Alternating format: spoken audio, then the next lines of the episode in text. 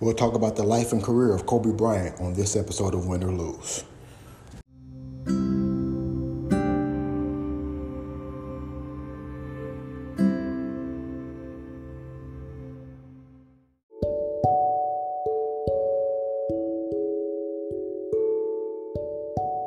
Hey, everybody, welcome back to Win or Lose.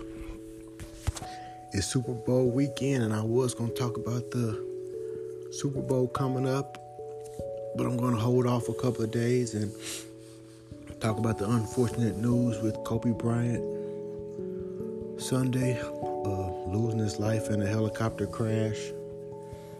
Him and eight other passengers on the helicopter, including his 13 year old daughter, Gianna. It's very unfortunate. I'm pretty sure I was like most fans when I got the news. I really didn't want to really like do anything the rest of the day. I kind of sat up and watched the sports channel going over his, you know, career and reports from what actually happened for about five hours. And I just couldn't believe it, you know really didn't want to believe it, didn't really want to do anything. But yeah, it was a helicopter crash on Sunday morning, 9:45 Pacific time, and we lost the NBA legend. And this one hurt. It really did. This one really hurt, and just unfortunate. You know, most people my age grew up watching Kobe. You know, from a 17-year-old teen to he was 41, a father of four. You know, married for almost 18 years, I believe. 18 or 19 years. And he's really been in the spotlight for over two decades. You know, everybody knows Kobe. He's, you know, global icon. So we've seen all the ups and downs. You know, we really, you know, he really grew up in front of our very eyes. We've seen all the ups and downs, you know. Every emotion you can think of, we, we've seen it with Kobe Bryant, you know. You know, anger from the beginning of his career from not really playing, you know as a rookie sitting on the bench. You know, happiness from winning championships. We've seen Kobe, you know, the joy of winning the championship, the sadness of losing. We've seen Kobe miss some shots. You know, his team get put out in the playoffs, and we've seen, you know, we've seen that sadness look on his face. You know, we've seen the pride he took in being a Laker, especially towards the end of his career. He just really you know, enjoyed, knew what it took to be a Laker. He was there for 20 years, and he really took pride in that. You know, the embarrassment and shame of with accusations in Colorado. You know, the disappointment when he tore his Achilles, thinking his career was over. The the gratitude he showed the NBA and the fans across the world in his final season with the farewell tour. You know, the joy he had talking about his daughters and his wife like I said, it's just been so many emo- emotions we went through with Kobe. You know, the anxiety he had, you know, with people thinking he was the reason Shaq left, and you know, the fear he had of never maybe winning the championship without Shaq. that's always was going to be on his legacy if he didn't win a championship with Shaq. And Shaq was the reason you did win your championships. So he always had that fear. He knew he had to win a championship without Shaq, and he got that done. So we kind of we've really been through it all with Kobe. We've seen all the emotions over the years. We've seen them grow before our eyes, and you know, I remember the first time I seen Kobe. The first time I'd seen this guy before, I was like, you know, who is this guy going on a date with Brandy? You know, I didn't even, going to the prime with Brandy. I didn't even know he played ball. I didn't know who he was, but he was a high school kid who was you know, entering the NBA draft. You know, one of the first guards, I believe, to come into the NBA draft. Usually it was a big man, you know, Moses Malone, Kevin Garnett. You know, he was really the first guard to really, you know, make the transfer from high school to the NBA and be successful in it. You know, he was drafted in the 96 draft by the Hornets of all teams. You know, no, they regret that. But then they trade him to the Lakers for Vlade Divac. You know, people forget that. You know, the rest of his contemporaries in the draft, you know, were drafted by bad teams. Allen Iverson, Stephon Marbury, Ray Allen. So they got to come in and play immediately to help their bad team, you know, win games and, you know, kind of be the star. You know, the Lakers got, you know, had Shaq. You know, they had Eddie Jones, who was already an all star, Nick Van Exel. So, you know, they were in win now mode and they didn't want to, you know, have a 17 year old rookie come in there and think he's about to get all the playing time. So he had to sit a little bit. And I know that was frustrating his first couple of years. I remember him talking about this a couple of weeks ago on you know, Matt Barnes and Stephen Jackson's podcast. He's still upset about not really playing his first year. And you know how that took a toll on him. He was really hurt by that. So he didn't play like a like a year and a half, and you know, like I said, you know, you can imagine how that hurt him, and you can only imagine how his numbers would have been had he had he got drafted by a bad team and was able to come in and play immediately and shoot as many shots as he wanted. His number he could have put up great numbers, but would he have had the championships? And with the Lakers, would he have had the you know fame and glory that comes with being a Laker? But he sacrificed his game to win titles. That's why I never understood, you know, him being a selfish player. I never understood that notion. How's he a selfish player when he could have been averaging, you know, 30 points, but he kind of sacrificed his game. I mean, could you imagine being told at your job, you know, okay, man, we know you can do more. We know you're capable of doing more, but scale back a little bit. Slow down a little bit. Don't do as much. You know, it had to be frustrating. So, you know, all this talk about Kobe being a bad teammate, he was a loner, he was aloof, a bad communicator. First of all, he was a teenager. You know, he couldn't go out and hang out with you guys. He couldn't drink. He couldn't party. So, you know, he just went back and studied his playbook, you know, trying to get better. He wasn't getting on the court. You know, that's all he wanted to do. He wanted to come in there and play. I mean, be honest. Let's be honest. How many of you guys love your coworkers? How many of you your coworkers have been to your house? You know, just because we work together don't mean we got to be best friends and drinking buddies. I come in, I do my job, I leave, and if we build some type of relationship, then so be it. But I'm not obligated to be your best friend. Let's just get the job done and do what we got to do. And with Kobe, he was always, you know, kind of mature and kind of he was kind of more mature and kind of more disciplined than Shaq. Even though Shaq was about five, six years older, you know, Kobe seemed like he was the more mature, more disciplined one. You know, less greater road. And Shaq came in out of shape, and he was just so big and dominant that he really didn't have to take his craft as serious because he was just bigger than everybody. Give me the ball. Hey, I'm bigger than you. You know, that's kind of, that was kind of the problem. He came in that shape. That's kind of the problem with him him and Kobe. That was the fuss, the back and forth, you know. That's where the Mamba mentality came from, you know. I'm hard work, you know, my ethic is on another level, and he wants you to meet meet that. You know?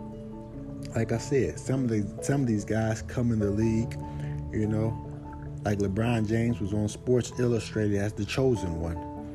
You know, getting drafted by a horrible franchise Michael Jordan had to come in and be the savior for a horrible franchise. Kobe didn't have that path. He was not the guy. Shaq was the guy. You know, he wasn't even the second guy his first year, third guy. You know, the Lakers were a playoff team, so he had to work his ass off to even get in the rotation. But you know, once he started getting that together, he started getting the playing time, and you knew this kid was special. You knew he was on another level. You know, there was no Batman and Robin. It was Batman and Batman. You know, 1A and 1B. You know, depending on who you ask on who 1B was. You know, and then the Lakers end up, you know, making the choice. Let's be honest. They made now after it's all said and done, they made the right choice. Kobe was the guy. It was the right decision. 20 years with the same team. Like I said, we watched him grow from a, you know, we just seen two sides of Kobe. You know, from a cocky teenager to a more laid back, cool and reserved. We got the afro, then to the bald head, number eight to number 24, from Adidas to Nikes, from a loner to a leader. So we just seen it all until the end of his career. We just seen a full trans transformation into a different guy. And that's what maturity and age does for you. He was at peace at giving up basketball, you know, being able to coach his daughter. He had just won an Oscar for an animated film about basketball. So his second act was, you know, after basketball was going just as well as his, you know, as his career in the NBA was. You know, what I loved about Kobe, you know, like I said, was his work ethic. If you want to do something, put your all into it and do it. He wasn't scared of failing. Just try it. I'm sure he's failed at things, but he was, you know, he was just willing to give it a try. I mean, I'm, I mean, y'all, y'all remember when Kobe tried to rap? I mean, y'all remember that? You had the little song with Tyra Banks on the hook, K O B E I L O V. You know, no, stick to basketball, dog. Stick to basketball. But look, he was willing to give it a try. Like I said, that's one of the things you know I love about him. He was an advocate for women's sports, bringing that to the forefront. You know, he wanted to move that to the forefront. His daughter wanted to eventually play in the WNBA. And like I said, that's what makes this so hard, you know. He had four daughters. He lost one. Oh, she just loved him. You can just look at the pictures and say, see it. And like I said, I got daughters myself, and this just this just hurts right here, knowing they're gonna grow up without their father. Kobe's not gonna be able to walk them down the walk them down the aisle when they get married. You know, Gianna's not gonna be able to, you know, make her dreams come true of being a professional athlete, following in her father's footsteps, and you know, making him proud. And it's just a very unfortunate, you know, circumstances. And you can just see how much Kobe was loved around the world. I mean, you see the NBA players writing his name and everybody making a post from Chris Paul to Carmelo Anthony to some of the young guys, Trae Young and Luka Doncic, and even celebrities, guys from different sports. So he was truly a global icon. And, you know, let's just try to keep that Mamba mentality. You know, keep his, you know, name, make make sure he's remembered. And the Dallas Mavericks have already said they're gonna retire the number 24, so it'll be no no Maverick will ever wear the number 24 ever again. So that's a start. I wonder will the NBA do something special like that? Will they retire the number 24 and, and the number 8? I don't know because we've never seen like a a great player like in the NBA die of such a young age. I mean, I can't remember. This is the first like real tragic like this that I've seen in in sports. So it's going to be interesting to see. I know the Lakers and Clippers game that was supposed to be scheduled for Tuesday night was postponed. I think was the right thing to do too early for the Lakers to get back out there. They're a franchise in mourning. The best Laker ever, in my opinion, passed away. So they're going to need some time, and I think it was the right thing to do by Adam Silver. But like I said, this one hurts. It's uh, kind of frustrating, and we just got to keep moving on and keep his name alive. But let's just think about the memories we have, you know. He's a fourth all time leading scorer in NBA history, five time NBA champion. He's a two time finals MVP, 18 time All Star, you know. Only person to start an All Star game as a teenager. Uh, four time All Star MVP, 15 time All NBA, 12 time defensive team. I mean, the accolades from what Kobe has done in his career, you know, the resume is just unbelievable. I mean, I was going. I was sitting here thinking about giving you guys the top five, you know, of my Kobe moments of all time. But I'll be here all day. You know, I could talk about the 81 point game. I could talk about the 60 points he had through three quarters.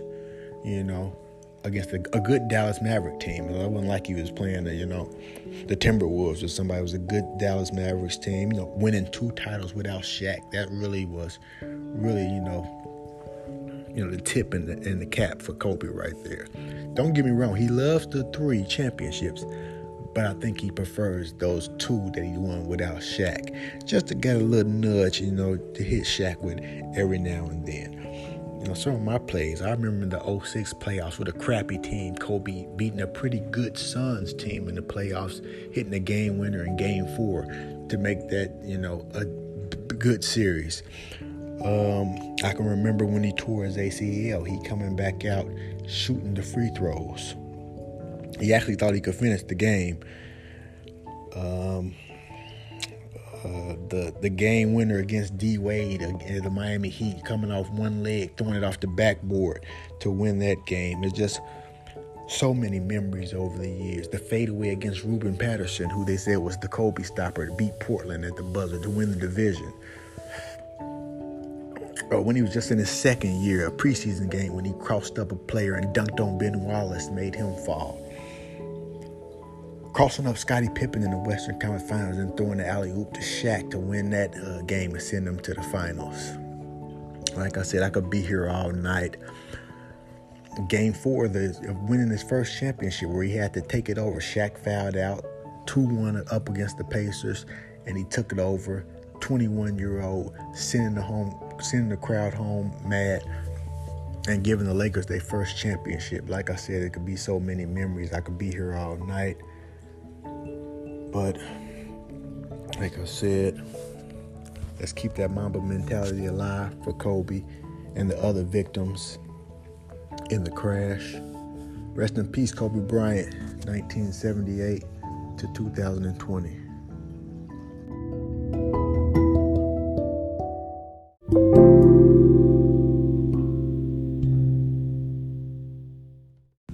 Subscribe to Win or Lose by Apple Music, Google Play, Spotify, Breaker, whatever you're using. Subscribe to Win or Lose.